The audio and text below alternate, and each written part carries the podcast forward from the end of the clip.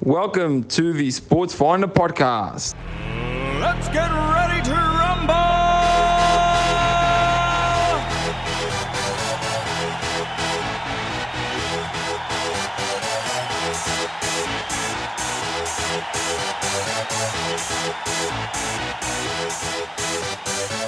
Y'all ready for this?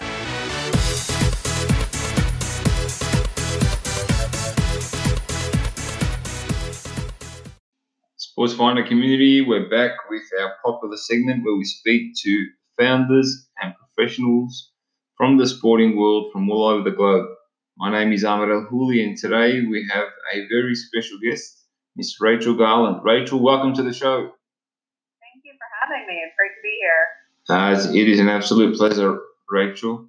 Um, Rachel, before we get get into what you're currently working on or, or what you're what you're involved in, take us back in time. Where did, where did it all start for you? Um, yeah, so it all started a long time ago. I was probably a year to maybe 18 months old. Um, my older siblings were in gymnastics classes. And from what my parents tell me is I would not just sit uh, in the audience and watch them. So I had to try to mimic everything that they did. And one of the coaches saw, um, and even though I was young, asked if it if it was okay if I could be in classes. Um, and I stuck with it ever since then. So I started the sports when I was about 18 months and tried other things along the way. Um, but gymnastics was the thing that I always stuck with. So I did it all through high school, earned a uh, full athletic scholarship. Um, so I did it in college and officially retired from the sport when I graduated from university um, I'm still involved with it today. So now I, I have coached in the past. I uh, judge other gymnasts that are up and coming. Um, and I work with the uh, the university that I went to doing their online commentary for their gymnastics meets. Awesome. Um, how how have you seen the uh, sport evolve uh, over, over the years? Oh goodness, um, drastically. Um, even from you know when I was growing up, I I was around for the '96 Olympics. That was probably my first real experience into the Olympics from an age where I could understand what was going on. Um, and it was great that it was in the United States. And gymnastics was it was the sport. Every everyone was watching the Magnificent Seven at the time. Um, you know, I, I think that's when you know I I wanted to go to the Olympics. That was you know that was my dream. So uh, I vividly remember watching all the routines uh, and all the requirements that they had at that time, and to where it is now, it, it's completely different. So the the level of skills that they're doing, um, I'm sure the gymnasts that were around in the 90s are probably glad they're retired because they wouldn't want to compete with the, what the girls have to do now to stay at a highly competitive level. Um, I personally am glad I'm retired because I don't want to have to learn some of the new skills that they are currently doing. Um, but I, I attribute that just a lot to the world in general. Um, so I know one question you had asked when we were uh, prior to this, when we were talking, was just around the technology. Um, just the technology inside a practice gym is completely different. The the equipment is better. It lasts longer. Uh, you can do more repetitions. The mats that the gymnasts are using, uh, all the technology that goes into that to make sure if a gymnast falls that they're not getting hurt. Um, a lot of the video work that's done currently. So a lot of gyms have all of their equipment on video tape delays, so you can actually record a skill or a routine that you're doing and when you're finished you wait 30 seconds you walk to a monitor that's off to the side so you're not in the way and you actually watch yourself so you can kind of self correct in that regard. So just in the gym in terms of what uh, the girls are, are actually doing um, from the 96 Olympics, the skills that they did now uh, would would not be competitive at all to uh, the the last Olympic cycle. They they would not have placed very well. Well, um, it seems like things have really, really evolved. Sorry. Um, let's talk about a bit of. Uh, it, have there been many wearables? Uh, when I say wearables, I mean wearable technologies that have been um, basically established to track the gymnast movements and so on and so on? Um, I don't know if they do as much with wearable technology just because it can impose a potential hazard depending on what they're training. Um, but I do know, again, with the video, you know, kind of the lapse delay in viewing yourself, um, they definitely have those set up. So a lot of times there's cameras mounted in the gym, angled at the floor or the balance beam. Um, and then that will be connected to a monitor somewhere else. So if a gymnast is trying to hit a perfect handstand, they can see if they're a few degrees short or a few degrees over. Um, they can see on a split if they're supposed to be at 180 degrees. They can see if they're if the angle is proper or if it's over 180 degrees. So there's a lot that they can look at from that tape delay. Um, they do use training tools in terms of more of the cardiovascular pieces. Uh, so, strength training, they will use some wearable technology, endurance training, altitude training. Um, so, they do use technology in those regards, but when they're performing their high level skills, they're normally not attached to anything. So, basically, in preparation to, to perform at the highest level, they use all those wearables. Correct. Awesome. Talk to me about some of the challenges a uh, gymnast would, would face nowadays that they that they that they wouldn't face back back in your times. Yeah, so um, I, I think the hardest part is keeping up with the difficulty level. Uh, so the skills are constantly getting harder and harder, and new skills are having to be invented. Um, and then they're also expected to not only do extremely difficult skills, but they're also expected to do them perfectly and stick their landing whenever they come down. They're not allowed to move. Uh, previously, their the gymnastic skills were difficult, uh, but I personally feel there was a slightly more artistic component to it. Um, so again, if you think about the you know the 80s Olympics and the and the ones in the 90s. Uh, the the floor and the balance beam routines had a lot more dance, had a lot more character to them. Whereas now, a lot of times it's tumbling and acrobatics, and the choreography, uh, the artistic piece is kind of taken away a little bit. So I think that's probably one of the biggest pieces uh, from then to now is it's gone from artistic to slightly artistic, but very, very difficult. Nice, interesting. From the business side, how has the uh, sport evolved? Have, have you seen a lot more um, media outlets looking to cover? Now you've got streaming through all these channels Facebook, Twitch, so on and so on. Has that helped grow the sport?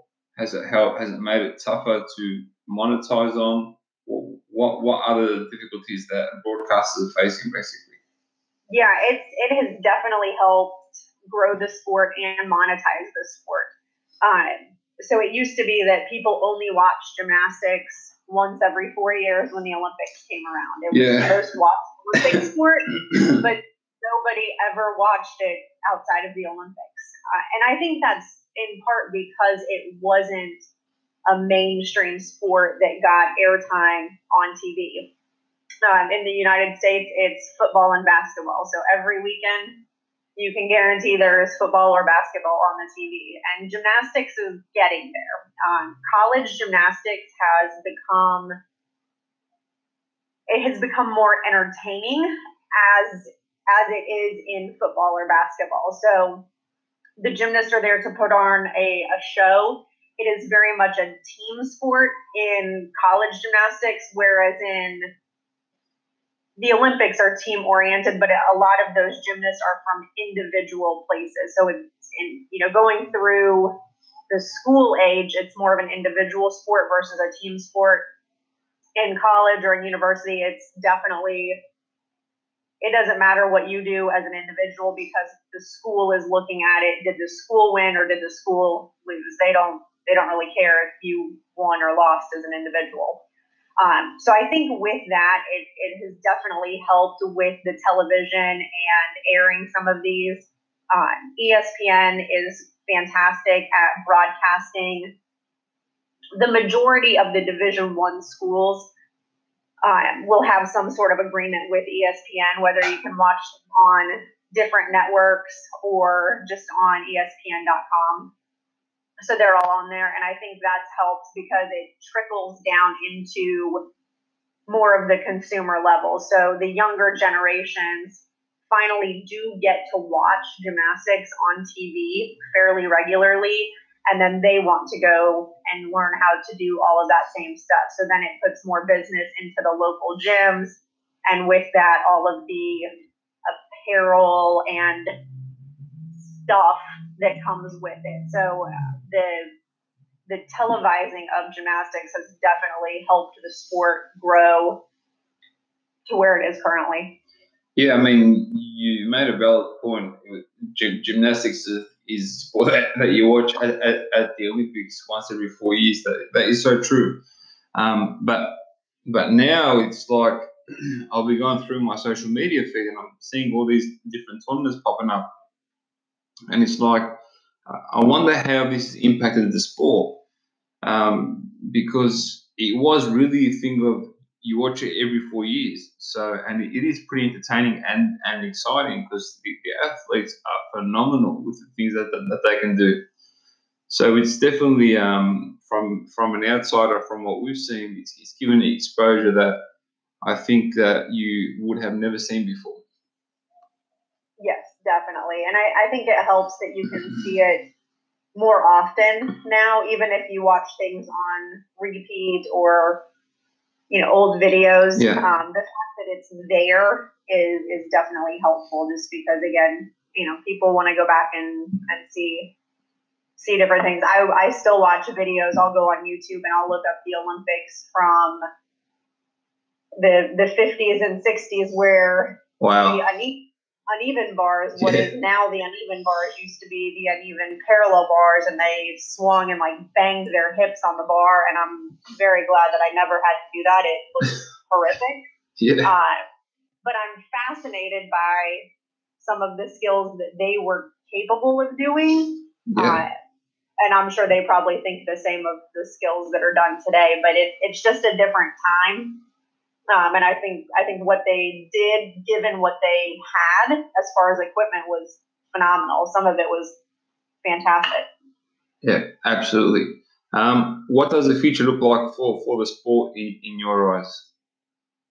Um, I think it's going to continue getting harder.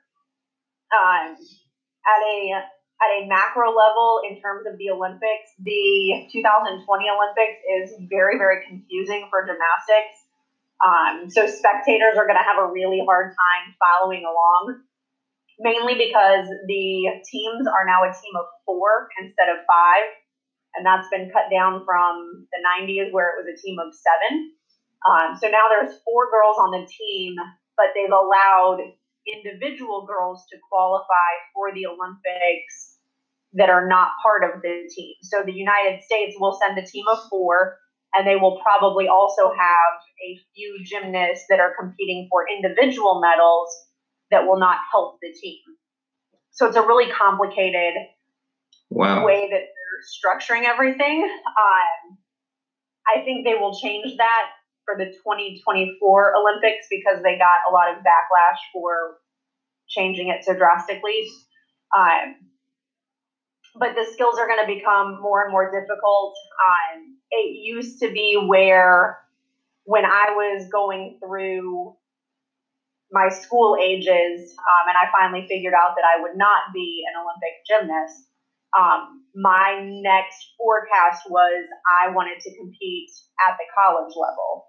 uh, now that is because there are so many gymnasts, that is also becoming very difficult. So you still have to be a very high level gymnast to even make it onto a college gymnastics team. So I think part of it's going to be either adding more gymnastics teams to universities to where more people can actually do that. Um, but I, I think some of it's just going to be keeping up with all of the people that want to do gymnastics um, because there's a lot of them out there and it's getting there, there's a lot of people, there's not a lot of outlets for them, and it's also getting very expensive. So uh, the affordability, I think, needs to definitely even out so that they can maximize participation. Interesting. Um, any last words to to aspiring athletes looking to become gymnasts moving forward? Um, check out you know check out the local gyms um, every gym has a different philosophy, so uh, a bad experience at one gym might not necessarily take place at another gym. Um, if you have a college with a gymnastics team, go watch. They're they're a lot of fun. Um, they really put on a show for their spectators, which is kind of nice. Uh, watch the meets on ESPN. Um, again, they're they're always fun. But um, yeah, it, it's definitely growing. It's it's been really cool to watch it. Uh, so I've I've had a lot of fun. Awesome, um, Rachel. Before we let you go, I mean we've had a great chat, heaps of insight. You've shared a lot of information with us. Where where where can we find you online? Um, so LinkedIn is probably the uh, the best place to find me. Um, I've got everything on there from the ESPN work that I do. Um, so just under Rachel Garland. Um, I would say that's probably the best spot. Um, I've got you know Instagram accounts and everything as far as social media, but uh, that's probably the easiest place to go. Awesome. Uh, Rachel Garland, thank you very much. I, I really appreciate your time and effort. And once again, thank you very much for joining me on the Sports Finder podcast. Thanks so much for having me. Thank you for listening to the Sports Finder podcast. We'll catch you on our next episode. Y'all ready for this?